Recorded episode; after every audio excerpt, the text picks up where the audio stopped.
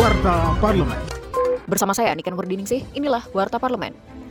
Berbicara pada workshop Women Parliamentarians of ASEAN Interparliamentary Assembly WIPA di Jakarta baru-baru ini, Wakil Ketua BKSAP DPR RI Putu Supatmarudana menyatakan BKSAP DPR RI konsisten memperjuangkan kesetaraan gender atau gender equality di parlemen.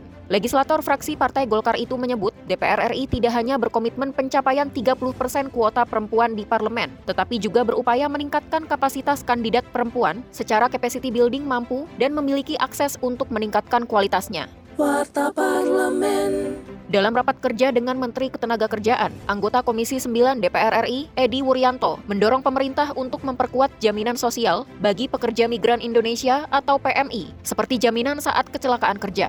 Kalau kita bicara jaminan sosial itu rendah. Misalnya seperti saya perdalam ya, antara PP 82 2019 dengan Permenaker nomor 4 tahun 2023, JKK misalnya ya, jaminan kehilangan pekerjaan. Mestinya PMI kita yang mengalami kecelakaan kemudian dia tidak bekerja, dia mestinya mendapat santunan upah 100% selama setahun. Lalu kalau ini saya kaitkan dengan Permenaker nomor 4 tahun 2023, ini tampaknya belum diatur. Mohon ini di cross check.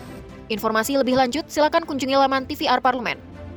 Setjen DPR RI melalui TV dan radio parlemen kembali mengadakan lomba orasi bintang orator Lobo. Lomba kali ini mengajak publik untuk memberikan masukan terhadap perubahan kedua atas Undang-Undang Nomor 11 Tahun 2008 tentang Informasi dan Transaksi Elektronik atau RUU ITE yang sedang dibahas Komisi 1 DPR RI. Mahasiswa, siswa, dan masyarakat umum dapat memberikan masukannya melalui orasi dalam bentuk video berdurasi 5 menit dengan mendaftarkan diri melalui email bintangorator@dpr.go.id. Pendaftaran ditutup tanggal 15 Oktober 2020 2023. Televisi Radio Parlemen. Demikian Warta Parlemen, Produksi Televisi dan Radio Parlemen, Biro Pemberitaan Parlemen, Setjen DPR RI.